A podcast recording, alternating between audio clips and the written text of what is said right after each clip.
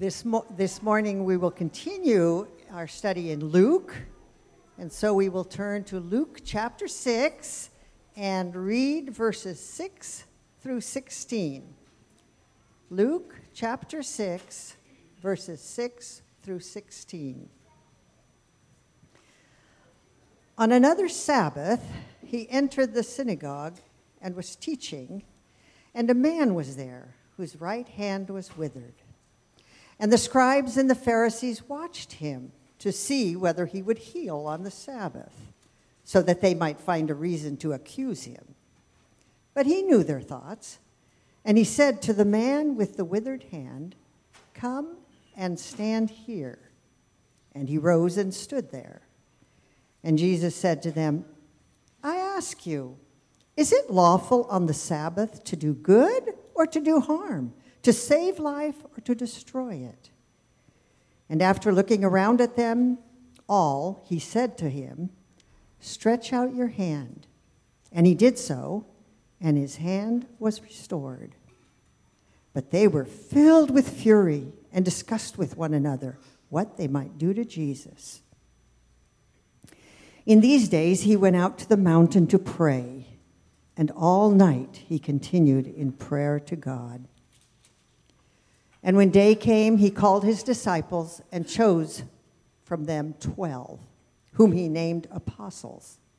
Simon, whom he named Peter, and Andrew his brother, and James and John, and Philip and Bartholomew, and Matthew, and Thomas, and James the son of Alphaeus, and Simon, who was called the Zealot, and Judas the son of James, and Judas Iscariot who became a traitor. This is the word of the Lord. Thanks, Alice. Well, we're continuing Gospel of Luke, as you just heard Alice read. Our subtitle to this series has been called Accomplished Among Us. Accomplished Among Us. And this morning, we continue to look at the Sabbath controversy, back to back Sabbath issues here.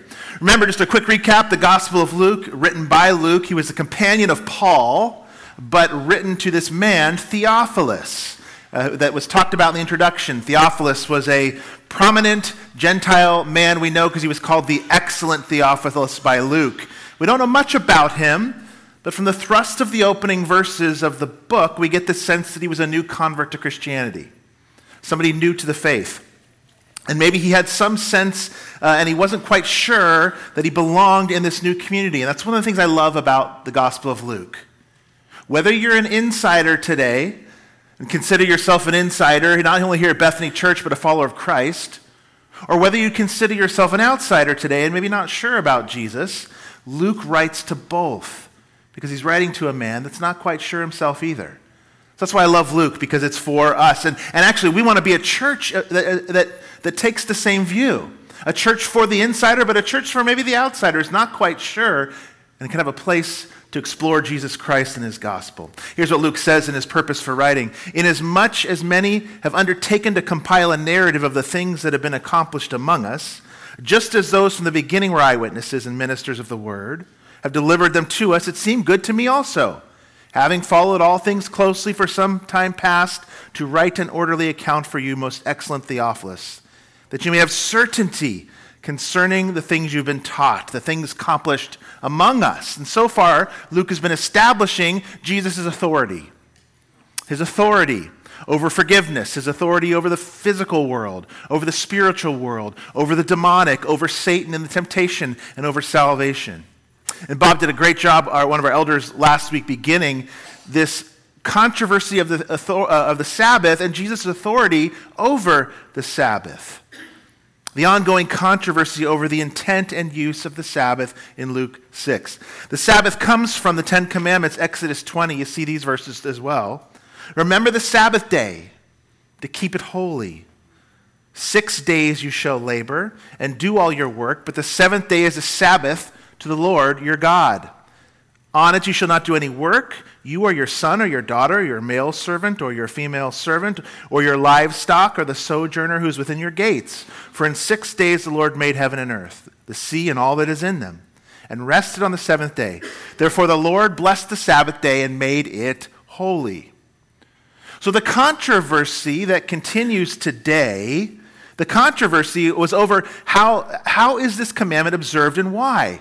What's the heart of the commandment? Was it about the form, the keeping of the Sabbath, or about the function, worship and rest found in the Sabbath?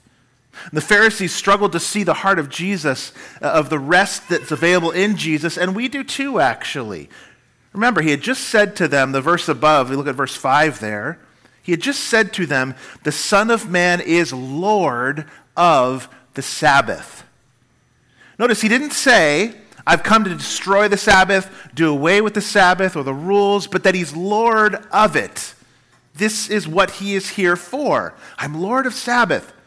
He's here for rest. He's actually all about the Sabbath, really, Jesus. So this morning we're going to look at three truths that are going to point us to the true intent of internal Sabbath rest, where we find it and how we can give it also. That's what we're going to do. The, inter- the intent of the Sabbath, where we find it, how we give it. So grab your outline. We probably got it open already. And the scripture open to this, Luke 6, as we look at our first truth. The controversy over the Sabbath was over the intent of observation. Why are we doing it? Controversy was over this intent. What is the purpose of the Sabbath? Why are we doing it? You know, preacher's purpose in the beginning of an introduction for any message is to set up our need, or why we need this passage, or the truth it's going to teach, or set up some kind of crisis so you should want to listen. And it's actually really simple this morning for me. My job's really simple this morning. It really just takes one question Are you ever tired? That's it. Are you ever tired? If your answer yes to that, this, this message is for you. Are you ever physically worn out? Uh, externally worn out in body or in joints, yeah, or mind, just tired in mind or brain. Well, how about internally, in your soul and heart? You ever worn out there? Have you ever had an internal weariness that comes maybe even from a restlessness of feeling like inside you've got to prove your worth? You've got to prove your existence or as one author called I was reading this week, we have this internal restless murmur in our heart, which makes us exhausted. We need to understand the discipline of Sabbath rest, and we need Jesus' ultimate rest he gives us. You know, there's probably never a culture that has been, uh, had such an out of whack relationship with work as we have. We have people that work too much. What do we call them? Workaholics, yeah. We people that work too much, place too much importance on work, too much of their identity in their job, and at the expense of family and friendships and church because of work. We struggle with retirement, don't we? Especially in those first few years. Some of you have been through that. You've worked for 40 years, and then those first few years, you're like, what is my purpose? what am I doing? If I'm not working, who am I? What's my purpose? What's my existence? Why am I here? Well, we also have, uh, as we have an out of whack relationship with work, we also do with rest. We kind of think, well, I'll work hard all year long, and if I just, you know, could take a few weeks off, stop working, I'll, I'll get some rest. That's not always the case, is it? We're naive about work and rest too. When rest is a life or death, actually, situation. It's, our, it's life and death. We can't live without rest. And yet, we don't know how to get it many times. Whether it's the external fatigue or the internal restless murmur that makes us exhausted, we can't live without it, but we don't know how to get it.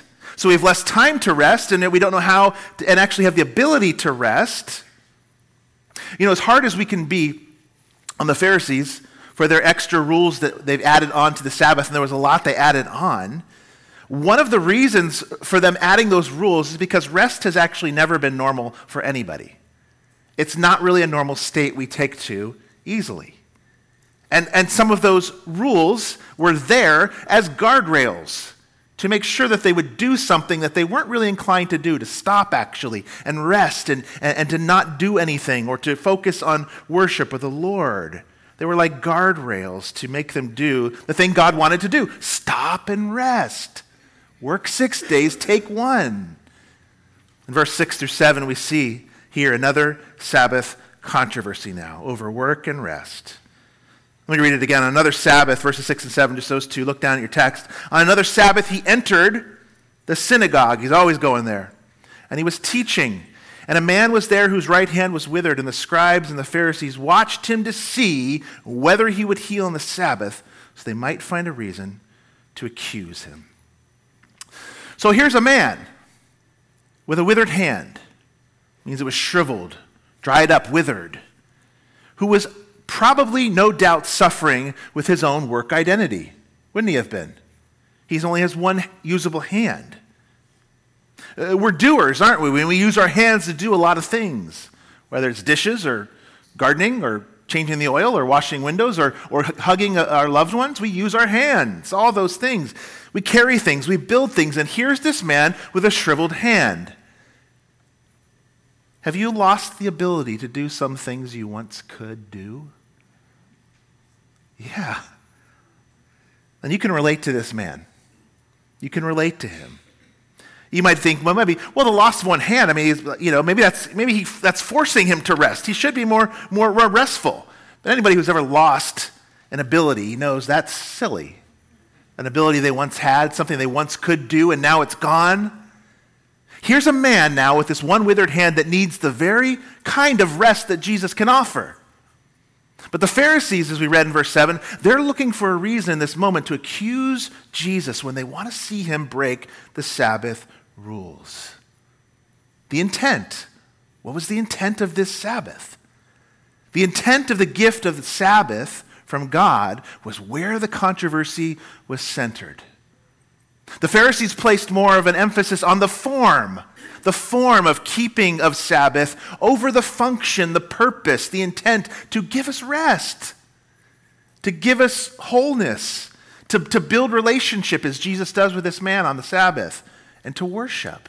Function they placed emphasis on over form, the intent. What was it?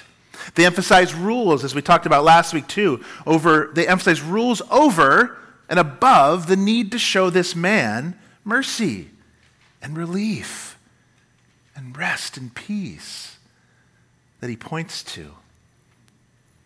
The very day that was given to them as rest became, for the Pharisees, a work of its own to bolster up and quiet down that internal murmur that they had. Because they had it too. We all have it. That, that, that internal murmur of needing to produce and perform and, and matter and make a difference. But that is all of our struggle with our relationship to work, whether it's employment or just your to do list. It's why we have so much trouble resting. We all have our set standards we want to live up, and many of them, even for some of our own, are beyond even biblical requirements at times. The standards we set for ourselves. And when we live up to that work and we, we find ourselves keeping our standards, what happens to us usually? I'm doing pretty good. We feel good about ourselves and, and, and we feel at, at times prideful. And then if we've got those standards and others aren't keeping them, that can cause us sometimes to look down on others who aren't keeping our standards, which is what the Pharisees were doing. But then watch out if you don't keep our standards, what happens to us? If that's where our worth and value is, and we are trying to just quiet the internal murmur with keeping of rules and standards, if that doesn't happen and we break them, what do we do? We berate ourselves. We beat ourselves up and lash out at others because we failed at our work. Here's the key the problem isn't the presence of work in our lives. Work has been around since the Garden of Eden before the fall, and it'll be around in the new heaven and the earth. So the problem isn't the presence of work in your life. The problem in our life is the absence of rest. That's the problem. Our restless hearts, what are they like? I was thinking of this week a way to try to think about it. They're like a, a, a great white shark. You can kind of, oh, you can see them there, yeah. The restlessness of our hearts. You know, great white sharks, and there's a few other fish, they lack certain muscles that other fish have. Muscles that will pump the water over their gills, whether they're swimming or sleeping or just uh, floating, standing still, not standing, floating still.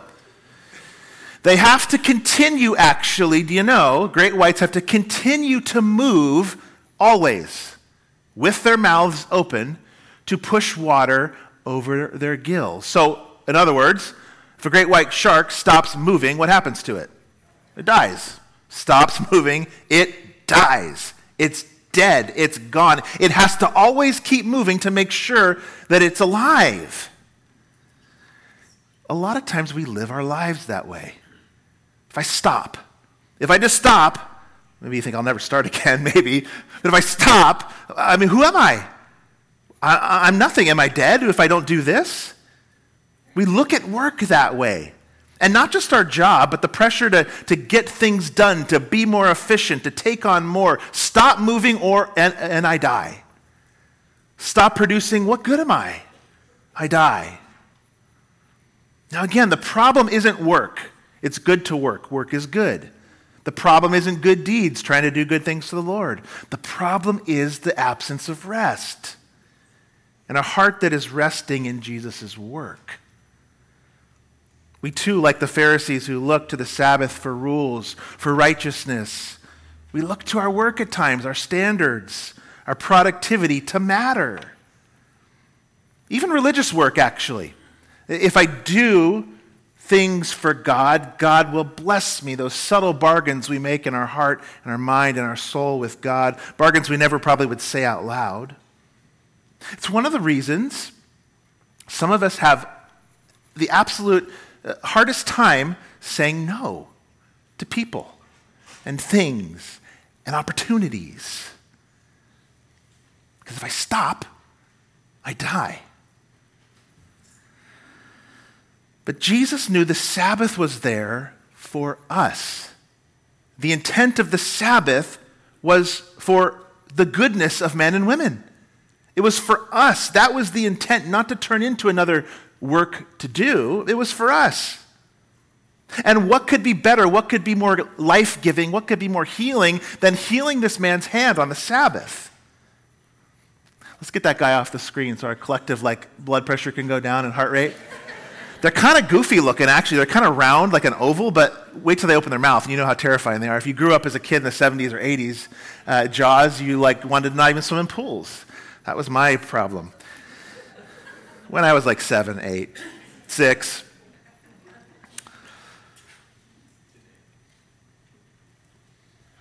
Jesus says in Mark chapter 2, he said to them, The Sabbath was made for man, not man for the Sabbath. The, that's the intent there. This is where the controversy is. What's the intent of it? It was made for us, it was made for you to rest, not the other way around.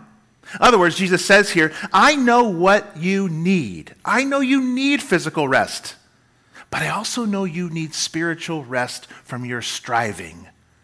I stop, I die. So, Sabbath, Jesus says, is a gift for us. That's its intent. That was its purpose. It's not to be a burden. It's not man for the Sabbath, so it's a burden. The controversy, as we said, was over the intent of the day and what it was really meant to accomplish in our lives. Rest for your body, rest for your soul, or another form of, of, of working for our righteousness with God. Rest. We need it. Let's look at where we find it in our second truth. The Sabbath we need now points to the future restoration. The Sabbath we need now points to the future restoration. If point one was the controversy over the intent, so now where do we get it? Why do we need it? Where do we get it? In verses 8 through 11 of this chapter 6 here, Jesus now, as he's in the temple, as the, the, the controversy is, is brewing, he knows in his omniscience what the scribes and Pharisees are thinking about him. He's divine, he's God. There were moments when he exercised that and did know the hearts and minds and the intent of people. And they were thinking, We do it this way, Jesus.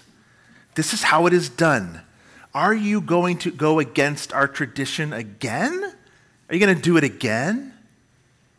So here we see Jesus, much like as Bob shared last week, as David and his men did in the last story, when they ate bread from the temple, which was supposed to be unlawful. Here, Jesus, what does he do? In a pinch, something's going on. Like David and his men, in a pinch, they ate the bread in the temple. But here he is in a pinch. There's this man with his hand. In a pinch, Jesus sets aside the ceremonial, the worship regulations for the sake of mercy. He's willing to set them aside for the sake of mercy, of giving this man here with the withered hand, giving him wholeness and, and giving him goodness on this day. He's willing in a pinch to set aside the ceremonial worship regulations. Now, the moral law in the Bible, Jesus never sets aside. He never sets aside the moral law. We never see a situation in the Bible where someone claims, you know what, I was lonely, so I committed adultery, and so therefore it's excused. No, no, no, we never see anything like that. You just don't see the moral law ever set aside. It's always in place. But here, I think the ceremonial law, they're shown to be provisional. They had a purpose. And they were set aside by Jesus in this moment because something greater than that ceremonial law was here, or someone greater Jesus Christ Himself, who is the law. The Lord of the Sabbath was there. And so, after asking them the question, is it okay to do a good thing on the Sabbath day? Is it okay? Can I do this today? He asked the man to stretch out his hand. And it must have looked something like a balloon filling with air as this shriveled hand was, became full of, of, of life again. It must have looked really, really strange. And he stretches out his hand, and it becomes this working, fully formed hand, just like the other one, right in front of their eyes. And this restoration of this hand, as good as it was for the man, as much as it changed his life forever, points to the Lord of rest, points to Jesus, points to even a greater rest that Christ gives as Lord of the Sabbath. You want rest, Jesus says. I am the Lord of rest, he said in verse 5. Your physical fatigue, your breakdown of your body, the restfulness of your soul, the inner murmur of your heart. These all point to the true rest that only I, Jesus, as Lord of the Sabbath, can give you.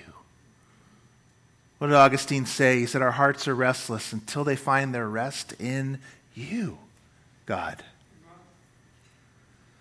The Sabbath we need now, which is the, in that man's life, it was the healing of his hand. For you, it might be just a good night of sleep, right? It might just be some relief from chronic pain you felt. I don't know. We each have our own, maybe it's just mental fatigue and tiredness. You're not thinking as clear as you used to. Maybe you're just exhausted because you've got a bunch of kids running around the house and you're tired. But we all have some kind of rest. And the Sabbath we need now, our point two says, is points to the future restoration that Jesus will bring. This man's healing was just a visible, tiny picture. We called it a hole punch a few weeks ago. It like gave us a little window, peephole into what's coming for all of us, for all time. It's like a you know, a peephole, a keyhole, or I guess you look on it through on a door. It kind of distorts things, but you see a wider view. That's what kind of the miracles are. They're like little hole punches into what's coming for all of us. A peep through the, the peephole.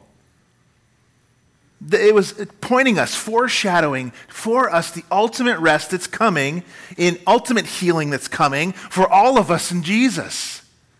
That's why it was so good. If you want rest, whether it's physical, spiritual, emotional, if you want rest, you have to go to Jesus for it, especially that inner rest. And if you think you've gone to him for rest and you don't feel restful, you maybe don't understand what he gives. We're going to talk about that. So, what does he give us? What does he give us? What does it mean? What does it mean that Jesus is Lord of rest? Well, rest, this idea of rest, actually, if you've um, read through Genesis before, especially the beginning, goes back to the beginning of all things, to the beginning of, back to creation, when God made all things and then rested himself. Do you remember that in Genesis, when he made all things in six days? He looked at them and he made something and he said, Oh, this is good. Remember those? He made those uh, things on all the six days. Oh, that's good. He made something else. Oh, and that's good too. It's really good. And then it says, on the sixth day he finished, and Genesis records, see the verses coming up. And God saw everything that he had made. And behold, it was very good. Not just good, but very good. And there was evening and there was morning the sixth day. And on the seventh day, God finished his work that he'd done, and he what? Rested on the seventh day from all his work that he had done. So God blessed the seventh day and made it holy, because on it God rested from all his work that he'd done in creation. So God sees all the things that are good that he made, the things that are very good, and it's finished. It's done. It's finished. It's completed. And he enters into rest. Ah.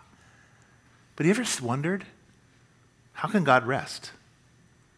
Does God need rest? I mean, does he get tired? Does he grow weary? Does he nod off while he's driving the car? No, right? If he did, he wouldn't be God. If God got tired, he's not God.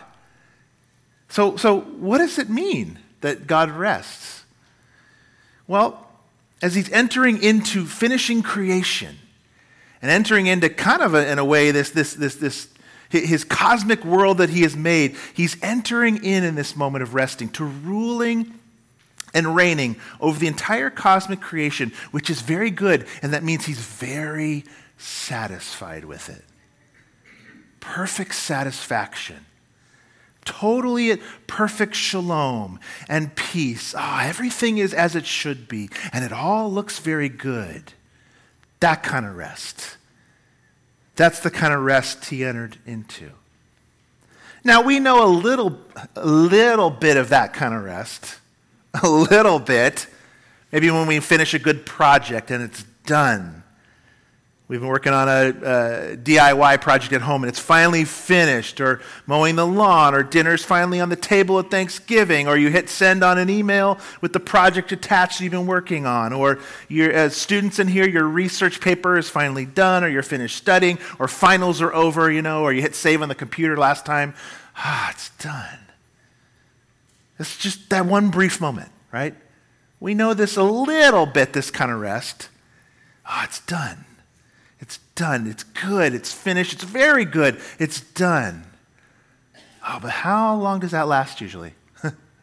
how long does that last? A fraction of second, seconds, maybe a night, maybe a couple days, and all of a sudden, what happens again? That internal murmur kind of percolates again inside. It's kind of the sense of a, it's a self justification, really. Here's why my life matters. Here's my purpose for living. Sometimes we get that for just a brief moment, but how quickly and fleeting that is. That satisfaction is fleeting. How do we know? We struggle with rest. That's how we know. That's how you know. You struggle with rest. The rest that this miracle points to, and to the future restoration, is hinted at in Hebrews 4. Take a look. For if Joshua had given them rest, God would not have spoken of another day later on. So then, there remains a Sabbath rest for the people of God. Whoever has entered God's rest has also rested from his works as God did from his. So if Joshua couldn't do it for you, people of God, we need the true and better Joshua to bring you a rest that lasts, one that actually does work yeah, rest. Give me that kind of rest. If Joshua's rest didn't work, the rest he gave them, give me that kind of rest. What that means is that when you come to Jesus and you rest in him, it means you can look at your life and your work the way God looked at his at creation and be totally satisfied. That's the kind of rest I want. That's the kind of rest that gets us through all those frustrations of maybe things we used to be able to do and couldn't do, or, or, or the fatigue of parenting or work. The rest that comes by looking at Jesus because God is satisfied, absolutely satisfied with Jesus, like he was at creation. Oh, it's very good, Jesus. It's very good what you've done for these people. It's very good. Everything that could possibly need to be done so that you could enter that eternal rest has been done by Jesus. That's what we're getting at here. That's what Hebrews 4 is getting at here. A better rest than Joshua could give you. Anything I could possibly need to do has been finished by Him.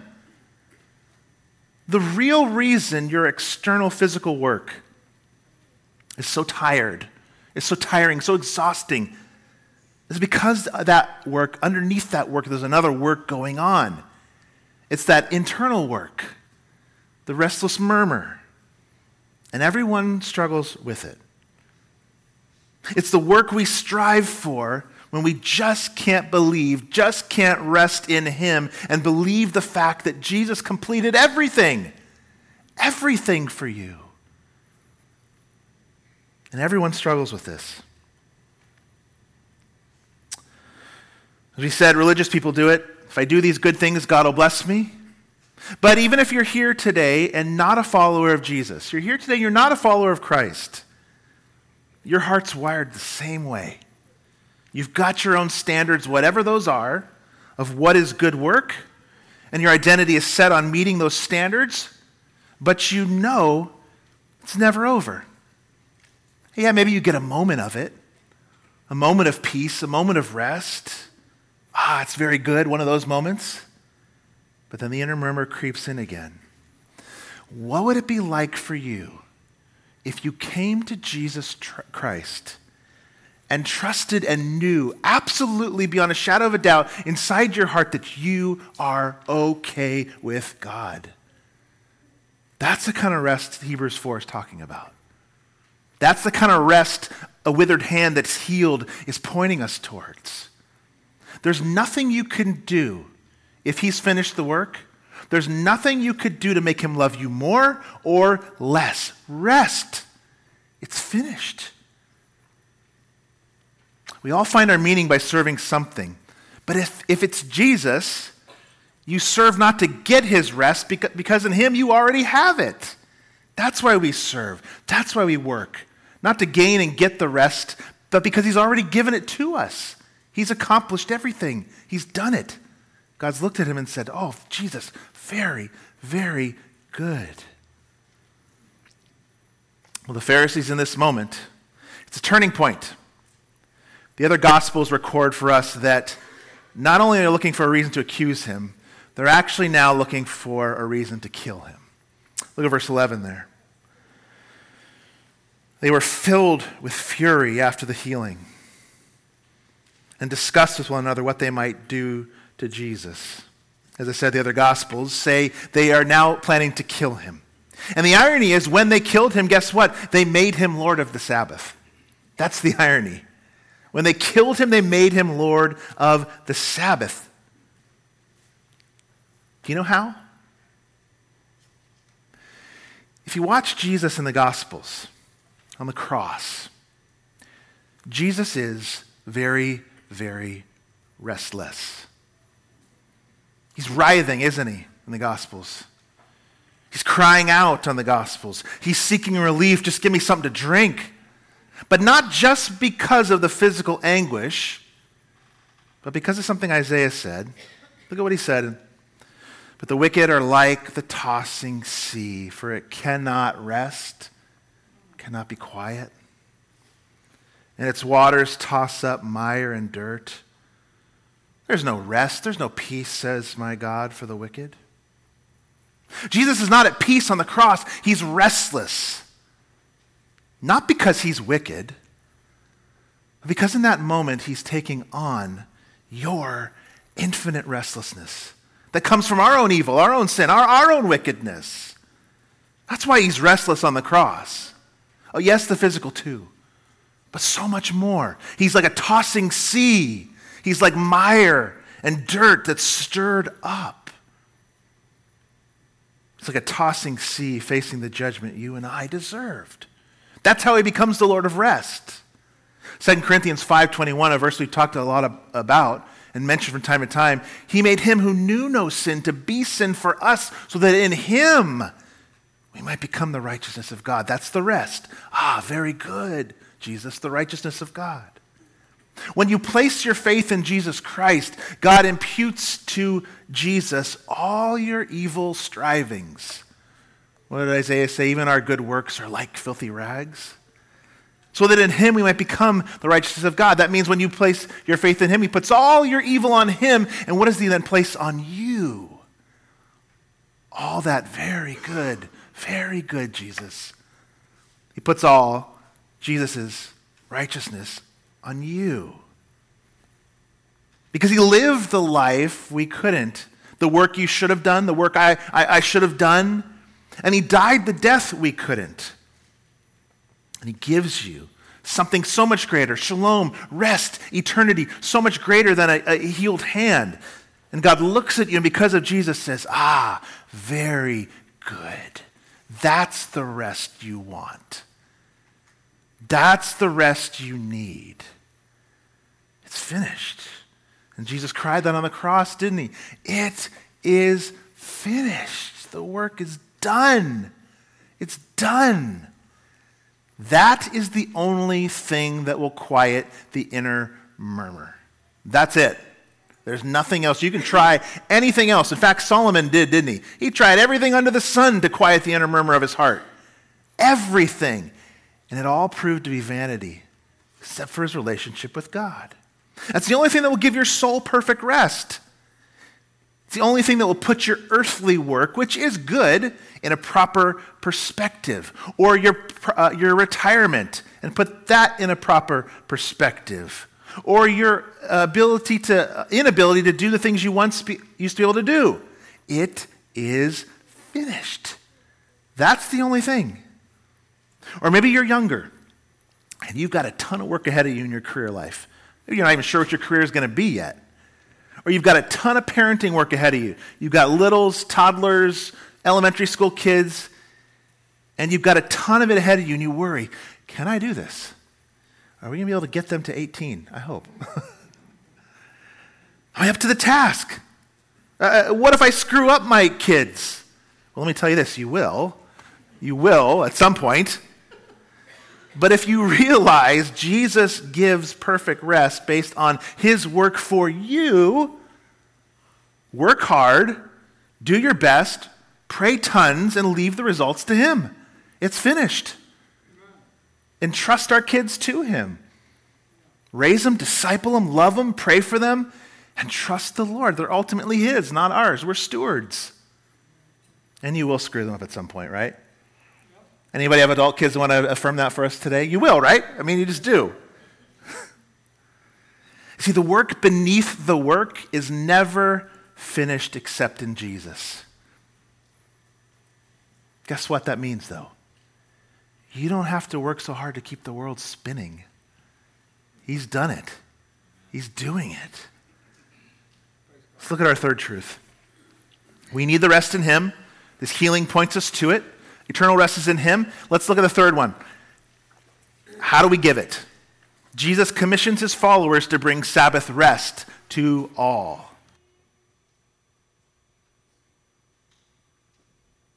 We close here with Jesus' authority to call his disciples, as he does here, the 12, whom he chooses out of all the others. And I think what Luke wants us to see here in the Gospels, we're meant to see here with the placement of this calling right here as Jesus talked about new wine, remember just a week or two ago, and new garments, and a new understanding of salvation and rest. So here now, Israel's being given two 12 new leaders, no longer the sons of Jacob, it's now the 12 disciples. And something new is happening here new wine, new clothing, new ways of looking at things. He calls the 12 disciples, and they're listed here for us at the end of this passage. And he prays for wisdom all night long probably discussing with the Father the choosing of the 12 and bringing them before him by name and, and, and conversing with his Father about the 12. And what does he commission them to do? How were they to bring this rest? to all. We talked about the Missio Dei, as David mentioned in the mission time. What are they to do? Well, the story told us, the Jesus story right before miracle told us. They are to bring to the people gospel mercy and gospel truth. Mercy and truth. It's our subpoint under number three. So, a doctor in, on the Sabbath was allowed to give healing or care on the Sabbath if the injury was life threatening. Only if it was life threatening. But here, of course, it's serious, but it's not life threatening. It's only a withered hand. That's serious. Don't, I'm not dismissing that. But compared to life or death, it's not that serious. So Jesus could have waited. This wasn't like somebody at death's door. He could have waited till the next day for this man, and he could have avoided a lot of, of, of hustle and bustle and, and controversy. All he had to do was wait till the next day. But he doesn't. Why? Blessed are the merciful, for they shall receive mercy. Gospel mercy is so critical to sharing Jesus' rest. Remember, the rest we, we, we can give. The mercy Jesus gives there, the mercy we can give now, points to the future restoration and mercy. So, for Jesus on this Sabbath, what was the answer to his question? Here was the question. Jesus said to them, to us, that's us, I ask you, is it lawful on the Sabbath to do good or to do harm? To save a life? Sort of tongue in cheek, or destroy it? The answer is, for Jesus in this moment, a refusal to do good is to do evil. To not show mercy to this man in this moment, I think Jesus is saying to not do the good thing with this opportunity would have been wrong. In other words, those who have received mercy will show mercy. And to not show mercy is to understand, or to show that you don't understand the mercy Jesus has shown. I don't, I don't care how religious you appear on the external, how many church services you've been to, how many times you've read your Bible. We can't walk away from this miracle of Jesus and the calling of his disciples, which happened right next to it, without being challenged. If you don't care for the welfare of others or for the salvation of the lost, you're lost. You are lost. I know those are heavy, hard words, but Jesus is here. He's asking the question Is it good to do this? Is it right to do this? The Pharisees' lack of concern for this man's welfare, who's in their midst, and they've done it other times, and we have too. Their lack of concern for this man's welfare and the concern of keeping the law and the externals shows absolute proof that they weren't law keepers, actually. Because Jesus in this moment says, What's, Is it right for me to do this? Is it right? When we have received God's mercy and been called into his family of disciples, like he's doing right here, that's why Luke puts it right here, we will care for the welfare of individuals. Mercy called Mercy Ministries. Food, clothing, housing, education. Put in their human rights, which are really God given rights. Put in their, put in their pro life rights. Put in their race relations. Put in their sexual struggles people have. Put in their income equality, even. These aren't woke social justice issues, they're gospel mercy issues. Gospel mercy the people of God need to lean into.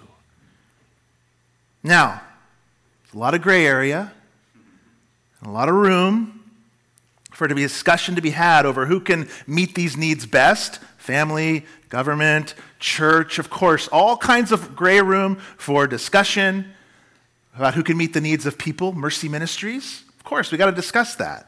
And all kinds of discussions that could be had around should it just happen organically, or should it be policy based, or should there be an institution to do it? Should there be a, a group or an organization that does it? We can discuss all those things all day, and they're good to talk about. There's t- and there's totally room to agree and disagree in the church over those types of things.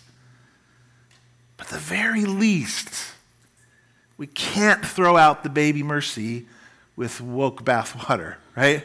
We got to at least lean into some of these issues. Jesus doesn't let us do that here. That's the challenge for us today. And there was silence in the room when Jesus asked his question. silence. Gospel mercy and gospel truth in Jesus have always gone together. But I fear sometimes as Christians we've been frightened off because of labels put on those works and activities. And remember, I said all kinds of room for discussion on how we do those and which area does them best family, church, government. We don't want to throw out the baby with the bathwater, right? Jesus doesn't let us do that. Disciples bring Jesus' rest to others by bringing gospel mercy and gospel truth. They go hand in hand. Jesus show, shows it by healing a hand, right? they go hand in hand. Let the story of the healing of this man's hand, let, it, let, it, let that challenge us today a little bit. We, we are a merciful church, Bethany. And you've shown that as we looked at this missionary couple today. How much mercy have you shown around the world by giving so that churches can be planted and others hear the mercy of the gospel and the good love and works that came? So please don't hear that we're not that, but guess what? We can grow in it more. I think all of us would say that. Let the story of the healing of this man's hand challenge us with that today. And here's a question to ponder as we leave Where or to whom do you need to show more mercy? Where or to whom do you need to show more mercy?